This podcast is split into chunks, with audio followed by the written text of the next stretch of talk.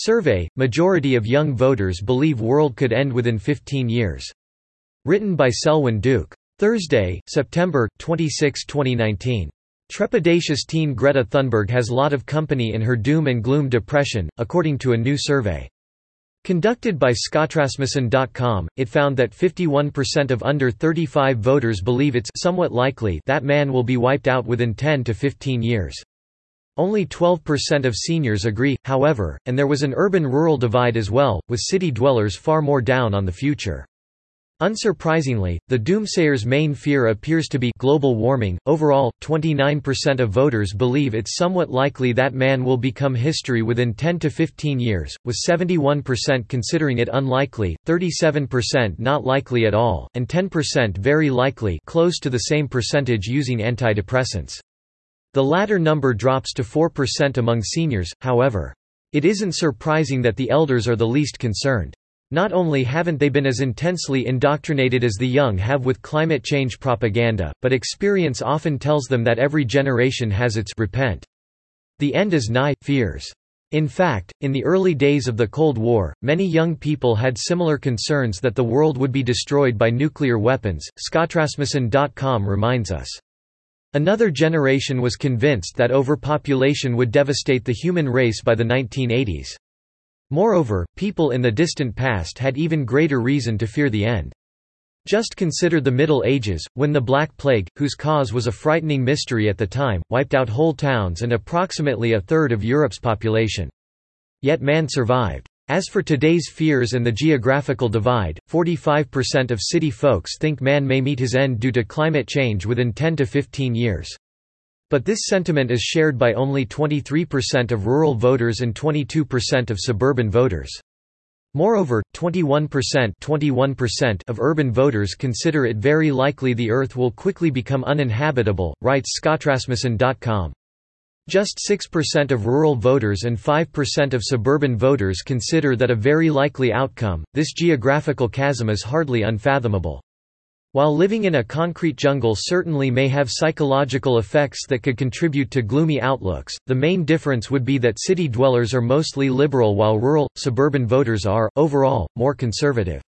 And leftists are far more likely than rightists to subscribe to global warming alarmism. Of course, though unlikely, the world could end within 15 years, but nuclear Armageddon would be the probable cause if it did. Then there are lesser-known threats such as killer asteroids, rogue planets, roving black holes, and gamma-ray bursts to keep the world's Gretas up at night. As for man-authored, long-term threats, the late physicist Stephen Hawking and others have warned about artificial intelligence, there's also the darker side and some say fanciful one of nanotechnology, and then there's the unknown, which we most have to fear but don't because it is unknown.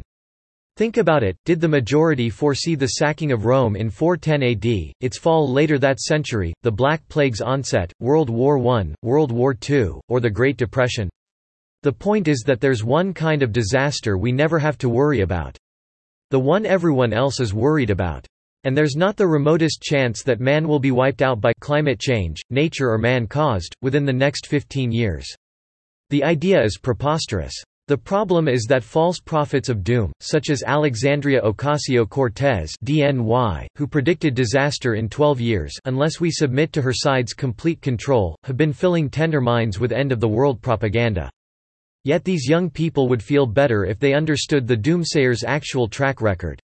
For example, Breitbart's John Nolt just reported that climate alarmists in the scientific community and environmental movement are 0 for 41 in their predictions of imminent disaster. Nolt asks rhetorically about this, echoing my stockbroker analogy, if you had an investment counselor who steered you wrong 41 times, would you hang in there for number 42? Then in Environmentalists' Wild Predictions, Professor Walter E. Williams points to a 1969 warning of an impending ice age, and a 1968 prediction of massive starvation, by Professor Paul Ehrlich, holding that the United States population would have dropped to 22.6 million by 1999. Ehrlich also claimed there was a good chance that England would not even exist in the year 2000. Then there was the 1894 London Times prediction that by 1945, London would be buried under nine feet of horse manure, because, of course, the population would explode and everyone would be riding horses. These silly prognostication errors are made because even when the prophets are sincere and they often have ulterior motives, all they do is project the present into the future, as late author Michael Crichton once put it. They can't know the unknown. Here's what we can know, however, 99.9% of the species that have ever existed are now extinct, and it appears that most of the five great extinctions were caused by cold weather, not warmer weather.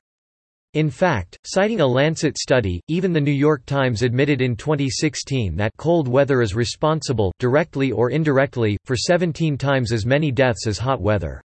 Moreover, the paper cited yet another study suggesting that in most of the world, rising temperatures could reduce overall mortality rates. And since many experts believe we do face an impending ice age naturally occurring, this should be a greater cause for alarm. As for man being wiped out in 15 years by global warming, let's get real. It's about as likely as being buried under 9 feet of horse manure. Subscribe to The New American and listen to more by clicking podcast on the top right corner of our homepage. Also, please consider donating to help us push out more content for you, our listeners.